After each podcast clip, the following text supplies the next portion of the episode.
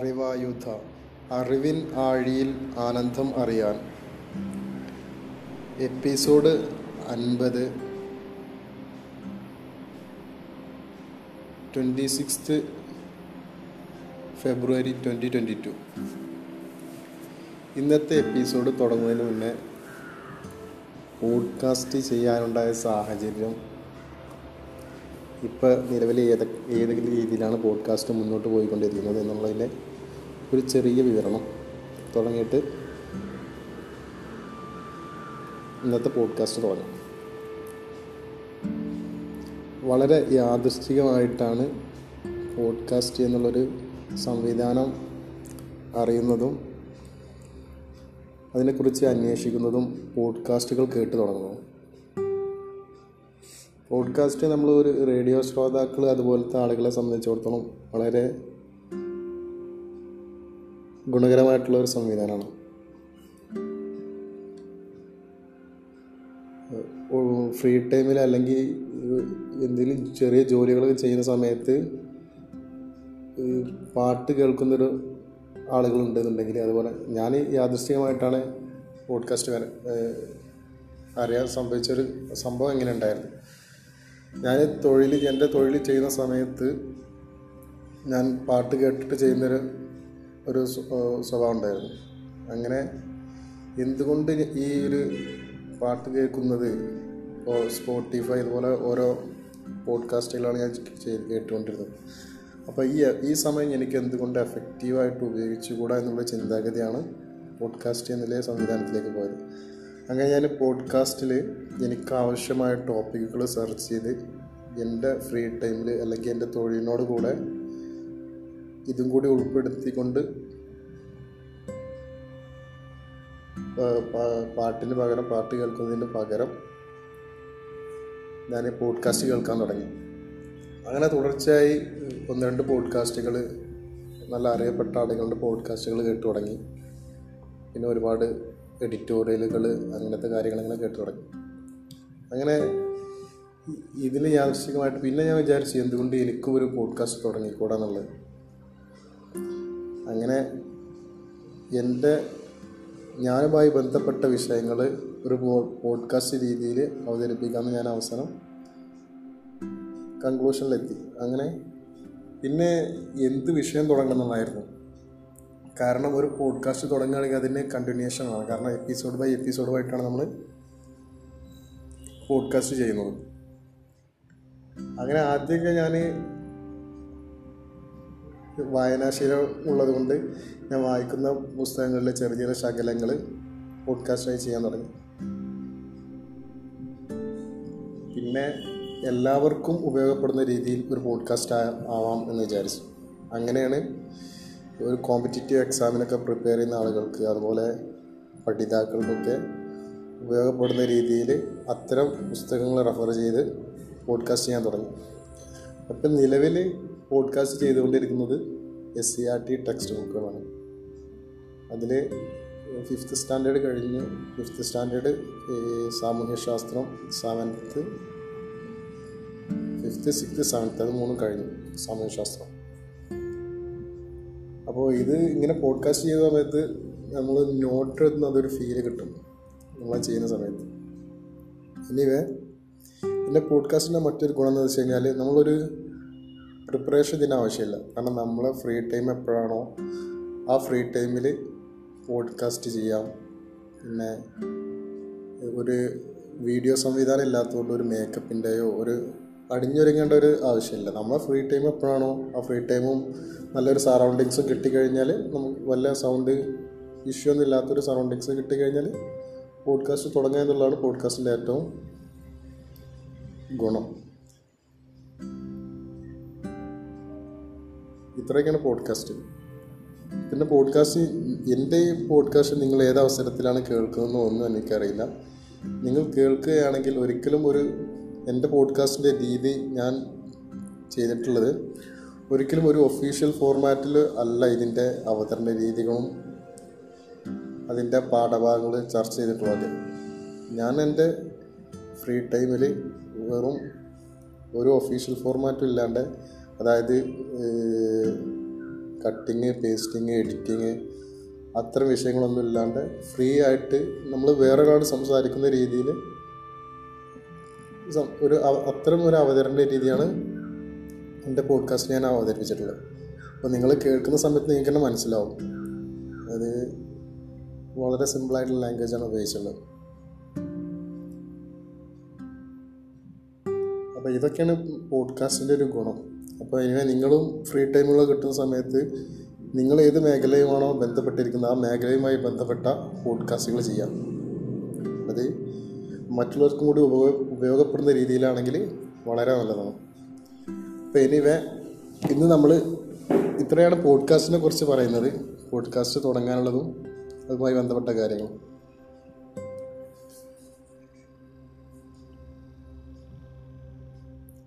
അപ്പോൾ നിങ്ങൾ പോഡ്കാസ്റ്റ് കേട്ടുകൊണ്ടിരിക്കുക അതുപോലെ ഒരു പോഡ്കാസ്റ്റ് തയ്യാറാക്കുക. നിങ്ങൾക്ക് ഇഷ്ടപ്പെട്ട വിഷയങ്ങളിൽ ഒരു പോഡ്കാസ്റ്റ് ഉണ്ടാക്കുക അതിന് കൃത്യമായ പേര് കൊടുക്കുക. ഞാൻ ഒരു എന്റെ പേര് കൊടുത്തുള്ള അറിവ് ആയുധം എന്നുള്ളതാണ്. അറിവ് ആയുധം എന്നുള്ള രണ്ട് വാക്കുകൾ കൂട്ടിച്ചേർത്ത് അറിവായുധ എന്നുള്ള ടൈമാണ് ഞാൻ കൊടുത്തിട്ടുള്ളത്. അറിവാണ് ആയുധം എന്നുള്ള ഒരു ധാരണ ഒരു തീമാണ് അതിനെ ഞാൻ ഉദ്ദേശിച്ചിട്ടുള്ളത്. അപ്പോൾ ഇന്നത്തെ topic S C R T എട്ടാം ക്ലാസ്സിലെ സാമൂഹ്യ ശാസ്ത്രത്തിൽ ചാപ്റ്റർ നാലാണ്. നമ്മുടെ ഗവൺമെന്റ് ഗവൺമെന്റിനെ കുറിച്ചിട്ടുള്ള കാര്യങ്ങളാണ് പറയുന്നത്. നമ്മളൊക്കെ പഠിക്കുന്ന സമയത്ത് ഈ ഒരു ഗവൺമെന്റ് ഇത്ര സിസ്റ്റങ്ങളൊക്കെ അന്ന് പഠിക്കുന്ന സമയത്ത് നമ്മൾ പഠിച്ചു വന്നു. പക്ഷേ നമ്മൾ കുറേയൊക്കെ മെച്ചുവേർഡായി ഒരു എലക്ഷനൊക്കെ പോയി ഇലക്ഷൻ സമയത്ത് നമ്മൾ സമൂഹത്തിൽ ഇടപെടുന്ന സമയത്ത് അത്തരം സമയത്താണ് പഠിച്ച കാര്യങ്ങൾ ഉപയോഗപ്പെടുന്ന സമയത്താണ് ഇതിന്റെ കറക്റ്റ് വാല്യൂ മനസ്സിലാവുക. അപ്പം ഞാനിപ്പോൾ ഈ കഴിഞ്ഞ പുസ്തകങ്ങളൊക്കെ വായി വായിച്ച സമയത്ത് പോഡ്കാസ്റ്റ് ചെയ്യുന്ന സമയത്ത് നമ്മൾ ആ കാലം പഴയ കാലം തീർച്ചയായും ഓർമ്മ വരും. എന്നൊക്കെ സ്കൂളിൽ പോയതും ക്ലാസ് എടുത്തതും നോട്ട് എഴുതിയതും ഒക്കെ അങ്ങനത്തെ കാര്യങ്ങളൊക്കെ വ്യക്തമായിട്ട് നമ്മുടെ മനസ്സിൽ ഓർത്ത് വരും. അപ്പോൾ എന്തായാലും നമുക്ക് നോക്കാം നമ്മുടെ ഗവൺമെന്റ് അതിന്റെ സംവിധാനങ്ങൾ എന്തൊക്കെയാണുള്ളത് അധ്യായം നാല് നമ്മുടെ ഗവൺമെന്റ് കുറച്ച് ചിത്രങ്ങൾ മൂന്ന് ചിത്രങ്ങൾ കൊടുത്തിട്ടുണ്ട്. ആ മൂന്ന് ചിത്രങ്ങൾ എന്തൊക്കെയാണെന്ന് നോക്കാം. നമ്മൾ ഭരണ സംവിധാനവുമായി ബന്ധപ്പെട്ട തന്നെയാണ്. മുകളിൽ തന്നിട്ടുള്ള മൂന്ന് ചിത്രങ്ങളും ഏതൊക്കെയാണെന്ന് പറയാൻ കഴിയുമോ? ഒന്നാമത്തെ ചിത്രം ഇന്ത്യയുടെ നിയമനിർമ്മാണ സഭ സമ്മേളിക്കുന്ന പാർലമെന്റ് മന്ദിരം. ഒന്നാമത്തെ ചിത്രം പാർലമെന്റ് മന്ദിരത്തിന്റെ ചിത്രമാണ്. രണ്ടാമത്തെ ചിത്രം കാര്യനിർവഹണ വിഭാഗത്തിന്റെ ഭാഗമായ രാഷ്ട്രപതിയുടെ ഔദ്യോഗിക വസതിയും രണ്ടാമത്തെ ചിത്രം രാഷ്ട്രപതിയുടെ ഔദ്യോഗിക വസതിയാണ്. മൂന്നാമത്തെ ഇത് നീതിന്യായ വ്യവസ്ഥയുടെ പരമോന്നത സ്ഥാപനം സ്ഥാപനമായ സുപ്രീം കോടതി സമുച്ചയവുമാണ്. അതൊക്കെയാണ് മൂന്ന് ചിത്രം പാർലമെന്റ് രാഷ്ട്രപതി ഭവൻ. സുപ്രീം കോടതി. ഇവ മൂന്നും ഗവൺമെന്റിന്റെ മൂന്ന് ഘടകങ്ങളുമായി ബന്ധപ്പെട്ട സ്ഥാപനങ്ങളാണ്. എല്ലാ ജനാധിപത്യ രാജ്യങ്ങളിലും ഗവൺമെന്റിന് നിയമനിർമ്മാണ വിഭാഗം കാര്യനിർവഹണ വിഭാഗം നീതിന്യായ വിഭാഗം എന്നീ മൂന്ന് ഘടകങ്ങളുണ്ട്. അതിന്റെ ഒരു ഡയഗ്രാം കൊടുത്തിട്ടുണ്ട്. സെൻട്രൽ പോയിന്റ് ഒരു സർക്കുലർ പോയിന്റ് ഗവൺമെന്റ് മുകളിൽ നിയമനിർമ്മാണ വിഭാഗം നിയമങ്ങൾ നിർമ്മിക്കുന്നു. നീതിന്യായ വിഭാഗം നിയമങ്ങൾ വ്യാഖ്യാനിക്കുന്നു. കാര്യനിർവഹണ വിഭാഗം നിയമങ്ങൾ നടപ്പാക്കുന്നു. ഗവൺമെന്റിന്റെ ഘടകങ്ങൾ ഏതൊക്കെയാണെന്ന് മനസ്സിലായല്ലോ.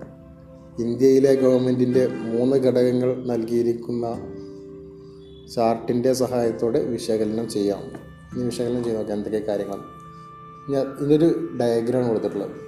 ഇന്ത്യയിലെ ഗവൺമെന്റ് അതിൽ നിയമനിർമ്മാണ വിഭാഗം കാര്യനിർവഹണ വിഭാഗം നീതിന്യായ വിഭാഗം ഇങ്ങനെ മൂന്ന് പോയിന്റ് കൊടുത്തിട്ടുള്ളത്. അതിൽ നിയമനിർമ്മാണ വിഭാഗത്തിൽ വരുന്നത് രാഷ്ട്രപതി ലോക്സഭ രാജ്യസഭ. നിയമനിർമ്മാണ വിഭാഗത്തിൽ രാഷ്ട്രപതി ലോകസഭ രാജ്യസഭ. ഇനി അടുത്തത് കാര്യനിർവഹണ വിഭാഗം. അതിൽ വരുന്നത് രാഷ്ട്രപതി ഉപരാഷ്ട്രപതി പ്രധാനമന്ത്രി മന്ത്രിസഭ ഉദ്യോഗസ്ഥ വൃന്ദം. കാര്യനിർവഹണ വിഭാഗത്തിൽ രാഷ്ട്രപതി ഉപരാഷ്ട്രപതി പ്രധാനമന്ത്രി മന്ത്രിസഭ ഉദ്യോഗസ്ഥ വൃന്ദം. ഇനി അടുത്തത് നീതിന്യായ വിഭാഗം. നീതിന്യായ വിഭാഗത്തിൽ സുപ്രീം കോടതി ഹൈക്കോടതികൾ ജില്ലാ കോടതികൾ സബ് കോടതികൾ മുൻസിഫ് കോടതികൾ മജിസ്ട്രേറ്റ് കോടതികൾ. ഈ മുൻസിഫ് കോടതികളും മജിസ്ട്രേറ്റ് കോടതികളും കഴിഞ്ഞ കഴിഞ്ഞ അധ്യായത്തിൽ കൊടുത്തിട്ടുണ്ട്. അതിന്റെ റോൾ എന്തൊക്കെയാണുള്ളത് നിയമനിർമ്മാണ വിഭാഗം ഇന്ത്യയിൽ. ലെജിസ്ലേച്ചർ ഇൻ ഇന്ത്യ ഇന്ത്യയുടെ നിയമനിർമ്മാണ വിഭാഗം പാർലമെന്റ് എന്ന പേരിൽ അറിയപ്പെടുന്നു. രാഷ്ട്രപതിയും ലോകസഭ രാജ്യസഭ എന്നീ രണ്ട് സഭകളും ഉൾക്കൊള്ളുന്നതാണ് ഇന്ത്യയിലെ പാർലമെന്റ് രാജ്യസഭ ഉപരിസഭയെന്നും ലോകസഭ അധോസഭയെന്നും അറിയപ്പെടുന്നു. രണ്ട് സഭകൾ ഉള്ളതിനാൽ ഇതിനെ ദ്വിമണ്ഡല നിയമനിർമ്മാണ സഭ എന്ന് വിളിക്കുന്നു. ഇനി രാജ്യസഭയുടെയും ലോകസഭയുടെയും ചിത്രം കൊടുത്തിട്ടുണ്ട്. അതിന്റെ കുറച്ച് ഡീറ്റെയിൽസും കൊടുത്തിട്ടുണ്ട്. രാജ്യസഭ. രാജ്യസഭ ഹാളിന്റെ ഒരു ചിത്രം കൊടുത്തിട്ടുണ്ട്. രാജ്യസഭയിൽ വരുന്ന കാര്യങ്ങൾ. രാജ്യസഭ തിരഞ്ഞെടുക്കപ്പെട്ട ഇരുന്നൂറ്റി മുപ്പത്തെട്ട് അംഗങ്ങൾ. നാമനിർദ്ദേശം ചെയ്യപ്പെട്ട പന്ത്രണ്ട് അംഗങ്ങൾ. സംസ്ഥാനങ്ങളുടെ കൗൺസിൽ എന്നറിയപ്പെടുന്നു. സ്ഥിരം സഭ. ഉപരാഷ്ട്രപതി അധ്യക്ഷം വഹിക്കുന്നു.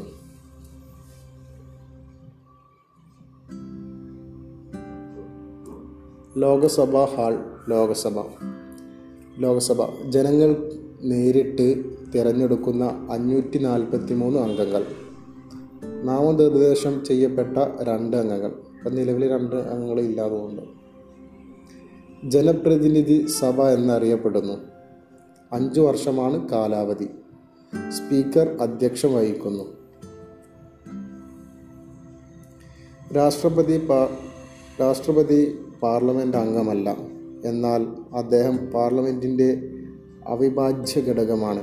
പാർലമെന്റ് സമ്മേളനം വിളിക്കുക സംയുക്ത സമ്മേളനത്തെ അഭിസംബോധന ചെയ്യുക ബില്ലുകൾ അംഗീകാരം നൽകുക എന്നീ ചുമതലകൾ നിർവഹിക്കുന്നതിനാലാണ് രാഷ്ട്രപതി ഇന്ത്യൻ പാർലമെന്റിന്റെ ഭാഗമാകുന്നത്. പാർലമെന്റിന്റെ ചുമതലകൾ.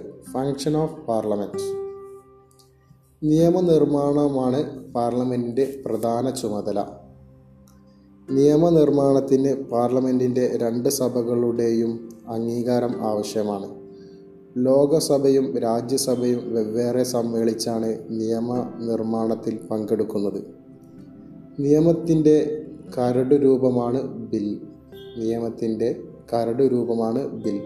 ഒരു സാധാരണ ബിൽ പാർലമെന്റിന്റെ ഏതു സഭയിലും ആദ്യം അവതരിപ്പിക്കാം. ബിൽ ആദ്യം പരിഗണിക്കുന്ന സഭയെ ഒന്നാം സഭയെന്നും രണ്ടാമത് പരിഗണിക്കുന്ന സഭയെ രണ്ടാം സഭയെന്നും വിളിക്കാം. രണ്ട് സഭകളിലും ബിൽ വിവിധ ഘട്ടങ്ങളിലൂടെ കടന്നു പോകുന്നു ആ ഘട്ടങ്ങൾ ഇവിടെ പ്രതിപാദിച്ചിട്ടുണ്ട്. ഒരു ഫ്ലോ ചാർട്ട് രൂപത്തിലാണ് പറഞ്ഞിട്ടുള്ളത്. നോക്കാം എന്തൊക്കെയാണ് നോക്കാം. ഇപ്പോൾ ഒരു ബില്ല് വരുന്നു. അപ്പോൾ ഫസ്റ്റ് ബില്ല് ഇനി ഒന്നാം സഭ. ഒന്നാം സഭയിൽ ഒന്നാം വായന രണ്ടാം വായന മൂന്നാം വായന. അങ്ങനെ മൂന്ന് വായ വായന ഒന്നാം സഭയിൽ നടക്കുന്നു. ശേഷം രണ്ടാം സഭ. ഒന്നാം വായന രണ്ടാം വായന മൂന്നാം വായന. ഇങ്ങനെ മൂന്ന് വായനകളും രണ്ടാം സഭയിൽ നടക്കുന്നു. ശേഷം പ്രസിഡന്റിന്റെ അംഗീകാരം. ഇതാണ് ഫ്ലോ ചാർട്ട് കൊടുത്തിട്ടുള്ളത്. ഒരു ബിൽ നിയമമാകുന്നതിന്റെ വിവിധ ഘട്ടങ്ങൾ നമുക്ക് പരിശോധിക്കാം. ഇനി ഓരോന്നും എങ്ങനെയെന്ന് പരിശോധിക്കാം.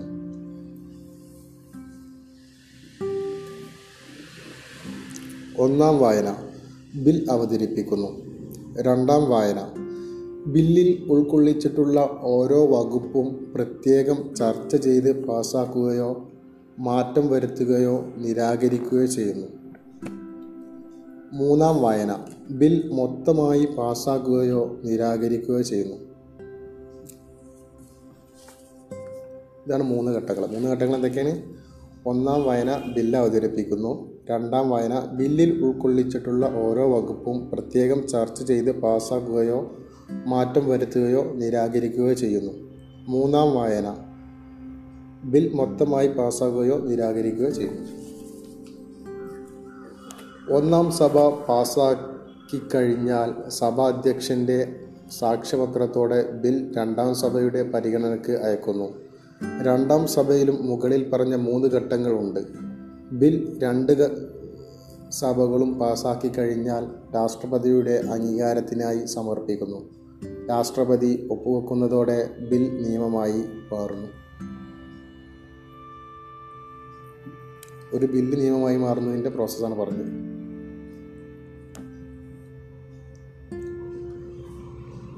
രണ്ട് സഭക രണ്ട് സഭകൾക്കുമിടയിൽ ബില്ലിനെ സംബന്ധിച്ച് അഭിപ്രായ വ്യത്യാസം ഉണ്ടായാൽ ഒരു സംയുക്ത സമ്മേളനം വിളിക്കുകയും തീരുമാനം എടുക്കുകയും ചെയ്യുന്നു.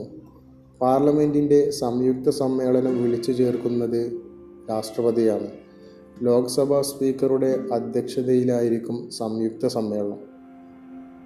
രണ്ട് സഭകൾക്കുമിടയിൽ ബില്ലിനെ സംബന്ധിച്ച് അഭിപ്രായ വ്യത്യാസമുണ്ടായാൽ ഒരു സംയുക്ത സമ്മേളനം വിളിക്കുകയും തീരുമാനമെടുക്കുകയും ചെയ്യുന്നു. പാർലമെന്റിന്റെ സംയുക്ത സമ്മേളനം വിളിച്ചു ചേർക്കുന്നത് രാഷ്ട്രപതിയാണ്. ലോകസഭാ സ്പീക്കറുടെ അധ്യക്ഷതയിലായിരിക്കും സംയുക്ത സമ്മേളനം ചേരുക. പാർലമെന്റ് സമ്മേളനങ്ങൾ.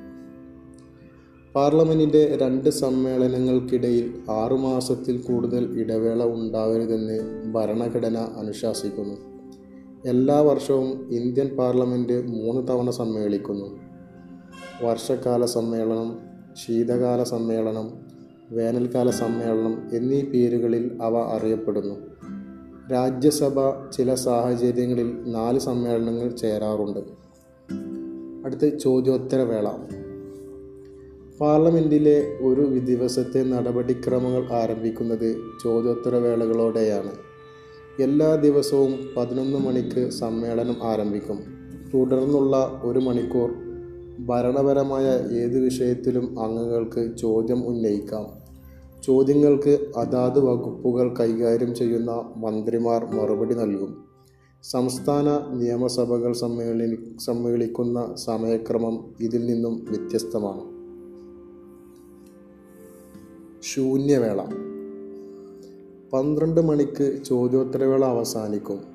ചോദ്യോത്തരവേളയ്ക്കു ശേഷം മുൻകൂട്ടി നിശ്ചയിച്ചിട്ടുള്ള അജണ്ടയിലേക്ക് പ്രവേശിക്കുന്നതിന് മുമ്പുള്ള ചെറിയ സമയം ശൂന്യവേള എന്നറിയപ്പെടുന്നു. സമയം പന്ത്രണ്ട് മണിയാകുന്നതിനാലാണ് ഈ പേരിൽ അറിയപ്പെടുന്നത്. അടിയന്തര പ്രമേയം ശ്രദ്ധ ക്ഷണിക്കൽ പ്രമേയം തുടങ്ങിയ തുടങ്ങിയവ പരിഗണനയ്ക്ക് വരുന്നത് ഈ സമയത്തായിരിക്കും. ശൂന്യവേള അഞ്ച് മുതൽ പതിനഞ്ച് മിനിറ്റ് വരെ ദൈർഘ്യമുണ്ടാകും. അടുത്തത് ധനബിൽ മണി ബിൽ.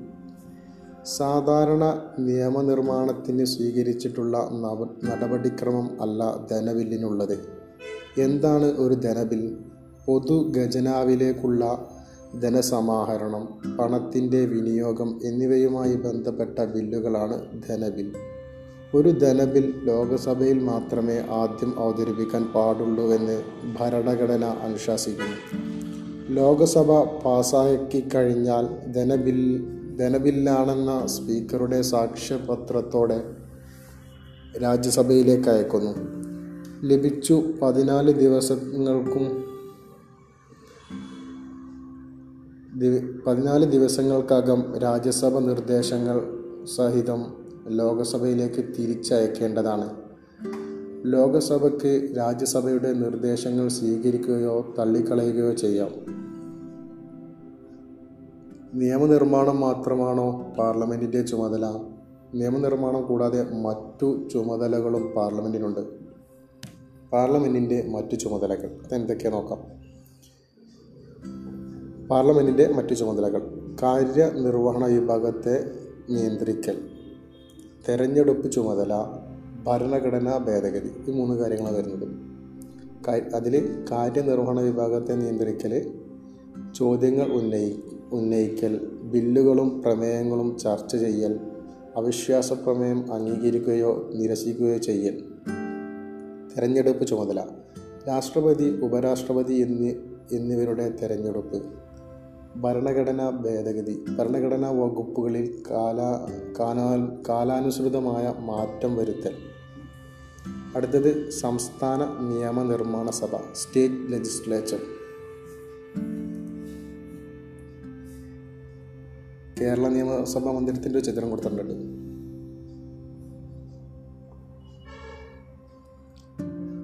ഇന്ത്യയിൽ എല്ലാ സംസ്ഥാനങ്ങളിലും നിയമനിർമ്മാണ സഭകൾ ഉണ്ട്.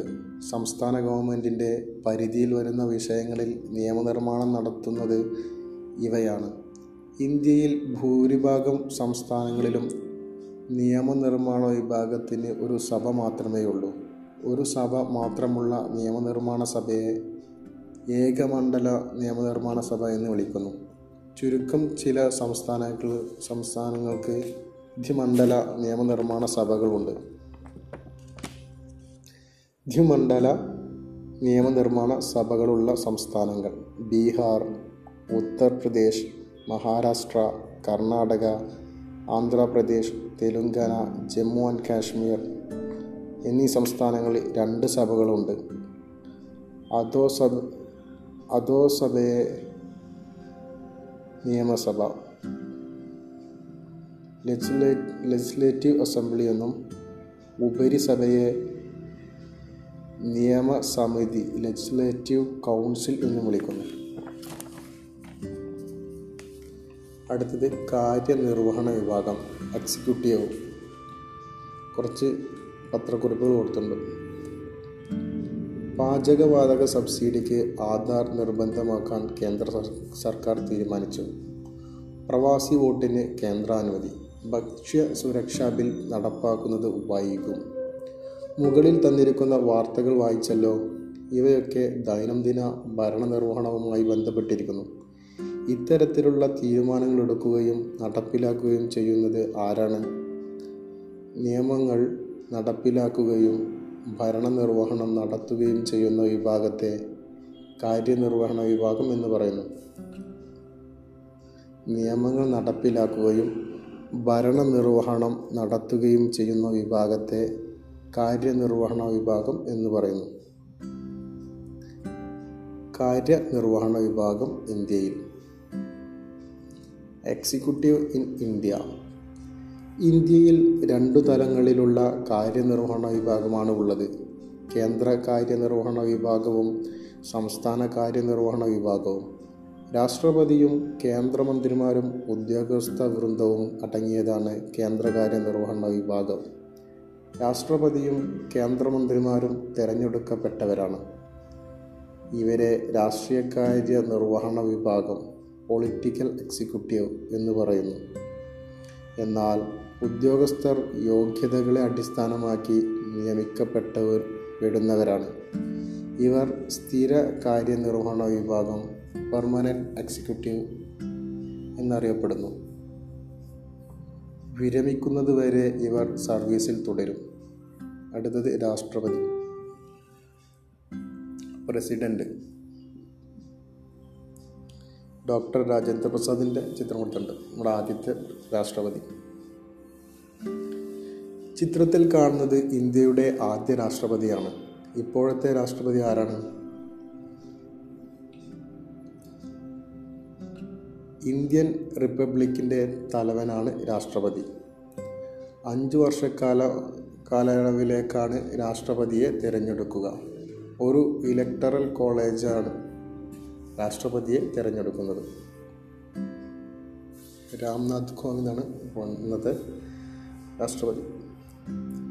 ഇന്ത്യൻ റിപ്പബ്ലിക്കിന്റെ തലവനാണ് രാഷ്ട്രപതി. അഞ്ച് വർഷ കാലയളവിലേക്കാണ് രാഷ്ട്രപതിയെ തിരഞ്ഞെടുക്കുക. ഒരു ഇലക്ട്രൽ കോളേജ് കോളേജാണ് രാഷ്ട്രപതിയെ തിരഞ്ഞെടുക്കുന്നത്. ഇലക്ട്രൽ കോളേജിലെ അംഗങ്ങൾ ലോകസഭയിലെ തിരഞ്ഞെടുക്കപ്പെട്ട അംഗങ്ങൾ രാജ്യസഭയിലെ തിരഞ്ഞെടുക്കപ്പെട്ട അംഗങ്ങൾ സംസ്ഥാന നിയമസഭകളിലെ തിരഞ്ഞെടുക്കപ്പെട്ട അംഗങ്ങൾ. കേന്ദ്ര ഗവൺമെന്റിന്റെ എല്ലാ കാര്യനിർവഹണാധികാരങ്ങളും രാഷ്ട്രപതിയിൽ നിക്ഷിപ്തമാണ്. മന്ത്രിസഭയുടെ ഉപദേശമനുസരിച്ചാണ് ഈ ചുമതലകൾ അദ്ദേഹം നിർവഹിക്കുന്നത്. രാഷ്ട്രപതിയുടെ യോഗ്യതകൾ. ഇന്ത്യൻ പൗരനായിരിക്കണം. മുപ്പത്തഞ്ച് വയസ്സ് പൂർത്തിയായിരിക്കണം. ലോകസഭാംഗമാകുന്നതിനും വേണ്ട എല്ലാ യോഗ്യതയും ഉണ്ടാകണം.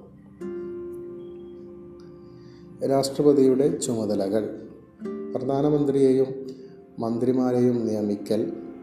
സുപ്രീം കോടതിയിലെയും ഹൈക്കോടതിയിലെയും ചീഫ് ജസ്റ്റിസിനെയും മറ്റു ജഡ്ജിമാരെയും നിയമിക്കൽ. സർവ സൈന്യാ സൈന്യാധിപനിൽ സർവ സൈന്യാധിപനായി പ്രവർത്തിക്കൽ.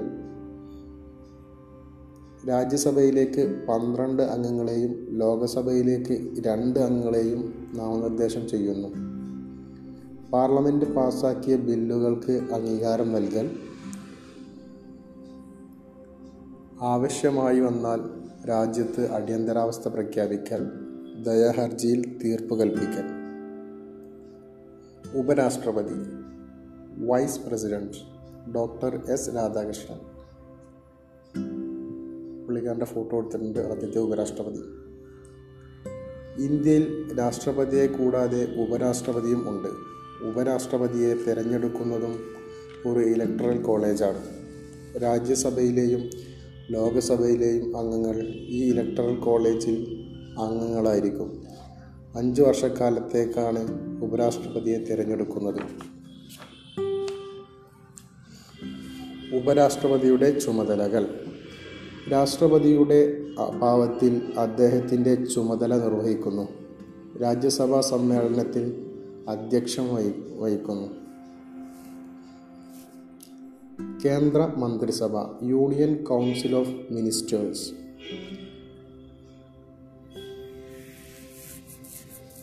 അതിന്റെ ഒരു ചെറിയ ഡയഗ്രം കൊടുത്തിട്ടുണ്ട്.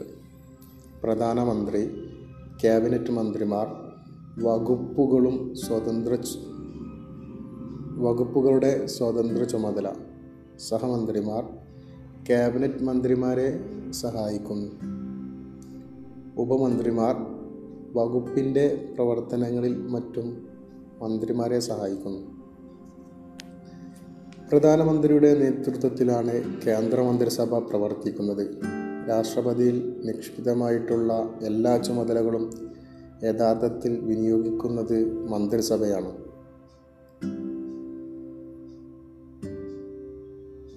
ഡയഗ്രത്തിലുള്ള കാര്യങ്ങൾ പ്രധാനമന്ത്രിയും ക്യാബിനറ്റ് മന്ത്രിമാരും സഹമന്ത്രിമാരും ഉപമന്ത്രിമാരും അടങ്ങുന്നതാണ് കേന്ദ്ര മന്ത്രിസഭ. ഡയഗ്രം ശ്രദ്ധിക്കൂ എന്ന് പറഞ്ഞിട്ട് ഒരു പോയിന്റ് കൊടുത്തിട്ടുണ്ട്. അപ്പോൾ ഡയഗ്രത്തിലുള്ള കാര്യങ്ങളത്. ഒരു സർക്കുലർ നമ്മുടെ കേന്ദ്രമന്ത്രിസഭയുടെ അതേ ഒരു രൂപത്തിലാണ് കൊടുത്തിട്ടുള്ളത്. പ്രധാനമന്ത്രിയുടെ ചുമതലകൾ. Function of prime minister Jawaharlal Nehru. Jawaharlal നെഹ്റുവിന്റെ ഫോട്ടോ കൊടുത്തിട്ടുണ്ട് നമ്മുടെ ആദ്യത്തെ പ്രധാനമന്ത്രി. ലോകസഭയിൽ ഭൂരിപക്ഷമുള്ള രാഷ്ട്രീയ കക്ഷിയുടെയോ മുന്നണിയുടെയോ നേതാവിനെയായിരിക്കും പ്രധാനമന്ത്രിയായി നിയമിക്കുക. പ്രധാനമന്ത്രിക്ക് അതിവിപുലമായ അധികാരങ്ങളും ചുമതലകളുമുണ്ട്. കേന്ദ്ര ഗവൺമെന്റിന്റെ എല്ലാ തീരുമാനങ്ങളിലും നിർണായകമായ സ്വാധീനം അദ്ദേഹത്തിനുണ്ടാകും. പ്രധാനമന്ത്രിയുടെ മുഖ്യ ചുമതലകൾ താഴെ സൂചിപ്പിക്കുന്നു. ലോകസഭയുടെ നേതാവായി പ്രവർത്തിക്കുന്നു. ക്യാബിനറ്റ് മീറ്റിങ്ങുകളിൽ അധ്യക്ഷം വഹിക്കുന്നു. മന്ത്രിസഭയുടെ പ്രവർത്തനം ഏകോപിപ്പിക്കുന്നു. മന്ത്രിസഭാ തീരുമാനങ്ങൾ രാഷ്ട്രപതിയെ അറിയിക്കുന്നു. സംസ്ഥാന കാര്യനിർവഹണ വിഭാഗം സ്റ്റേറ്റ് എക്സിക്യൂട്ടീവ്.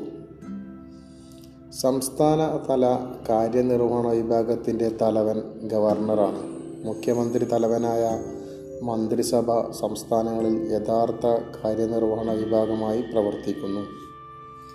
നീതിന്യായ വിഭാഗം ജുഡീഷ്യറി. ഇതിന്റെ ഒരു ഫ്ലോ ചാർട്ട് കൊടുത്തിട്ടുണ്ട്. സുപ്രീം കോടതി രാജ്യത്തെ പരമോന്നത കോടതി ഇന്ത്യ മുഴുവൻ അധികാരപരിധി. അടുത്തത് ഹൈക്കോടതികൾ സംസ്ഥാനങ്ങളിൽ ഉണ്ടാകുന്ന കേസുകൾ പരിശോധിക്കുന്നു. ജില്ലാ കോടതികൾ ജില്ലയിലുണ്ടാകുന്ന കേസുകൾ പരിശോധിക്കുന്നു. സബ് കോടതികൾ മുൻസിഫ് കോടതികൾ മജിസ്ട്രേറ്റ് കോടതികൾ താലൂക്ക് തലത്തിലുള്ള കേസുകൾ പരിശോധിക്കുന്നു. ഒന്നിൽ സിവിൽ കേസും മറ്റേതിൽ ക്രിമിനൽ കേസും.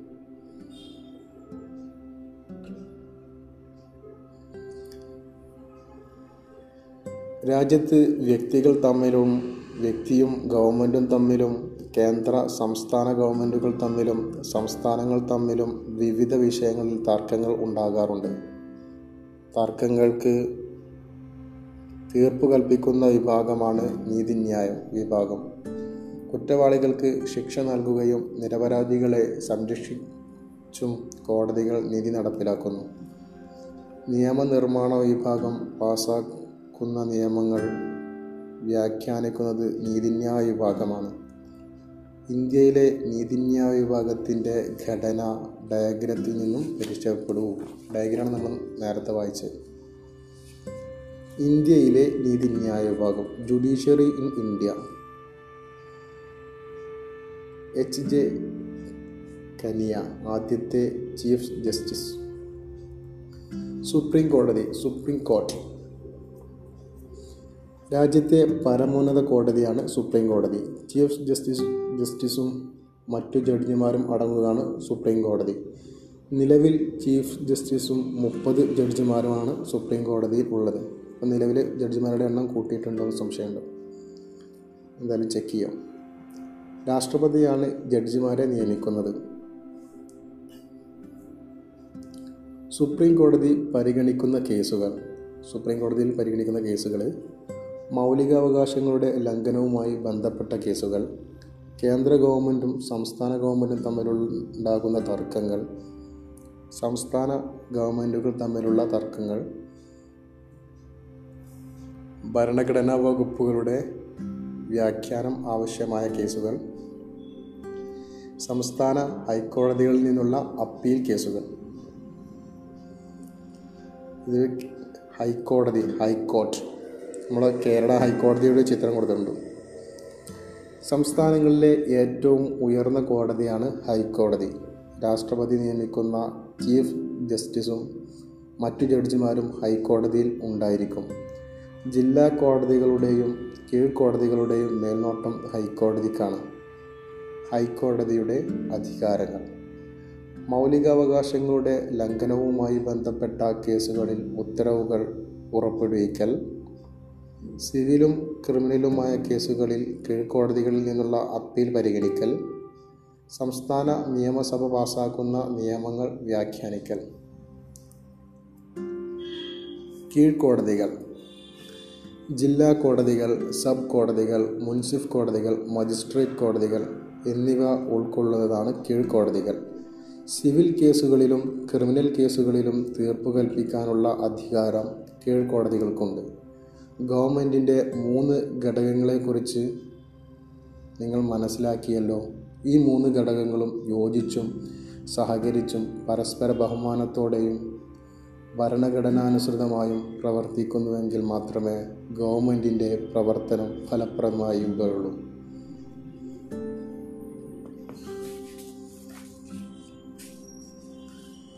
ലോക് അദാലത്ത് സാധാരണക്കാർക്കും പാവപ്പെട്ടവർക്കും അധികം പണച്ചെലവില്ലാതെ നീതി ലഭ്യമാക്കുന്നതിന് വേണ്ടി ചില നടപടികൾ ഗവൺമെന്റ് സ്വീകരിച്ചിട്ടുണ്ട്. അവയിൽ പ്രധാനപ്പെട്ടതാണ് ലോക് അദാലത്ത്. ലോക് അദാലത്ത് എന്നാൽ ജനങ്ങളുടെ കോടതി എന്നാണ് അർത്ഥം. സന്നദ്ധ സ്വഭാവമുള്ള ഒരു നീതിന്യായ സംവിധാനമാണ് ഇത്. കക്ഷികൾക്ക് താൽപ്പര്യമെങ്കിൽ കേസ് തീർപ്പാക്കുന്നതിന് ലോക് അദാലത്തിനെ സമീപിക്കാം. കൂടിയാലോചനകളിലൂടെയും ഒത്തുതീർപ്പിലൂടെയും കേസ് തീർപ്പാക്കുവാൻ അദാലത്ത് കക്ഷികളെ പ്രേരിപ്പിക്കുന്നു. കേസുകൾ കഴിയുന്നത്ര വേഗം തീർപ്പാക്കുക കാലതാമസം ഒഴിവാക്കുക എന്നിവയാണ് ലോക് അദാലത്തിന്റെ ലക്ഷ്യം. ഇനി സമ്മറി നോക്കാം. ഗവൺമെന്റിൽ നിന്ന് മൂന്ന് ഘടകങ്ങളുണ്ട്. അവ നിയമനിർമ്മാണ വിഭാഗം കാര്യനിർവഹണ വിഭാഗം നീതിന്യായ വിഭാഗം എന്നീ പേരുകളിൽ അറിയപ്പെടുന്നു. നിയമനിർമ്മാണ വിഭാഗം നിയമങ്ങൾ നിർമ്മിക്കുകയും കാര്യനിർവഹണ വിഭാഗം അത് നടപ്പാക്കുകയും നീതിന്യായ വിഭാഗം നിയമങ്ങൾ വ്യാഖ്യാനിക്കുകയും ചെയ്യുന്നു. നിയമനിർമ്മാണ വിഭാഗം നിയമങ്ങൾ നിർമ്മിക്കുകയും കാര്യനിർവഹണ വിഭാഗം അത് നടപ്പാക്കുകയും നീതിന്യായ വിഭാഗം നിയമങ്ങൾ വ്യാഖ്യാനിക്കുകയും ചെയ്യുന്നു. ഇന്ത്യയുടെ കേന്ദ്ര നിയമനിർമ്മാണ സഭ പാർലമെന്റ് എന്നറിയപ്പെടുന്നു. രാഷ്ട്രപതി ലോകസഭ രാജ്യസഭ എന്നിവ ഉൾക്കൊള്ളുന്നതാണ് ഇന്ത്യയുടെ പാർലമെന്റ് നിയമങ്ങൾ നിർമ്മിക്കുകയാണ് പാർലമെന്റ് പ്രധാന ചുമതല. നിയമനിർമ്മാണത്തോടൊപ്പം മറ്റു ചില ചുമതലകളും പാർലമെന്റ് നിർവഹിക്കുന്നു. രാഷ്ട്രപതി ഉപരാഷ്ട്രപതി പ്രധാനമന്ത്രി മന്ത്രിസഭ എന്നിവർ ഉൾക്കൊള്ളുന്നതാണ് കേന്ദ്ര കാര്യനിർവഹണ വിഭാഗം ഗവർണറും മുഖ്യമന്ത്രിയും മന്ത്രിസഭയും സംസ്ഥാന കാര്യനിർവഹണ വിഭാഗത്തിന്റെ ഭാഗമാണ്. സുപ്രീം കോടതി ഹൈക്കോടതികൾ കീഴ്ക്കോടതികൾ എന്നിവ ഉൾക്കൊള്ളുന്നതാണ് ഇന്ത്യയുടെ നീതിന്യായ വിഭാഗം. അടുത്തൊരു ഫ്ലോ ചാർട്ടർ ഗവൺമെന്റ്. ഗവൺമെന്റിന്റെ മൂന്ന് വിഭാഗം നിയമനിർമ്മാണ വിഭാഗം കാര്യനിർവഹണ വിഭാഗം നീതിന്യായ വിഭാഗം. അതിൽ നിയമനിർമ്മാണ വിഭാഗം വരുന്നത്. കേന്ദ്ര നിയമ നിർമ്മാണ വിഭാഗം സംസ്ഥാന നിയമനിർമ്മാണ വിഭാഗം. അതിൽ കേന്ദ്ര നിയമനിർമ്മാണ വിഭാഗത്തിന്റെ കീഴിൽ രാഷ്ട്രപതി ലോകസഭ രാജ്യസഭ. സംസ്ഥാന നിയമനിർമ്മാണ വിഭാഗത്തിന്റെ കീഴിൽ ഗവർണർ നിയമസഭ നിയമസമിതി സമിതി അടുത്തത് കാര്യനിർവഹണ വിഭാഗം. കാര്യനിർവഹണ വിഭാഗത്തിൽ കേന്ദ്ര കാര്യനിർവഹണ വിഭാഗം സംസ്ഥാന കാര്യനിർവഹണ വിഭാഗം. അതിൽ കേന്ദ്ര കാര്യനിർവഹണ വിഭാഗത്തിന്റെ കീഴിൽ രാഷ്ട്രപതി ഉപരാഷ്ട്രപതി പ്രധാനമന്ത്രി മന്ത്രിസഭ ഉദ്യോഗസ്ഥർ. അടുത്തത് സംസ്ഥാന കാര്യനിർവഹണ വിഭാഗം. അതിന്റെ കീഴിൽ ഗവർണർ മുഖ്യമന്ത്രി മന്ത്രിസഭ ഉദ്യോഗസ്ഥർ. നീതിന്യായ വിഭാഗത്തിൽ സുപ്രീം കോടതി ഹൈക്കോടതി കീഴ്ക്കോടതി. ഇത്രയൊക്കെയാണ് നമ്മൾ ഗവൺമെന്റ് എന്നുള്ളതിന്റെ ഈ പാഠഭാഗത്തിൽ പറയുന്നത്. അപ്പോൾ തുടർന്ന് ഉള്ള എപ്പിസോഡുകളൊക്കെ നിങ്ങൾ കേൾക്കുക. തീർച്ചയായും ഉപകാരപ്പെടുന്നത് തന്നെയായിരിക്കും ആ രീതിയിലുള്ള വിഷയങ്ങളാണ് പോഡ്കാസ്റ്റ് ചെയ്യാൻ ഉദ്ദേശിക്കുന്നത്. അപ്പോൾ നിങ്ങളുടെ എന്തെങ്കിലും അഭിപ്രായങ്ങളോ നിർദ്ദേശങ്ങളോ ഈ അത് പോസിറ്റീവോ നെഗറ്റീവോ എന്തായാലും അറിയിക്കാം നിങ്ങൾക്ക്. അറിയിക്കേണ്ടത് ത്രൂ വാട്സപ്പ് മുഖേനയാണ്. എന്റെ WhatsApp number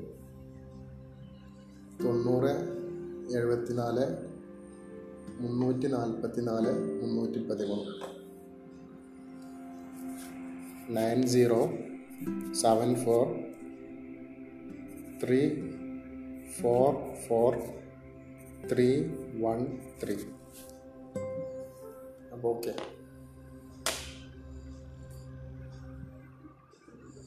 Thank you for listening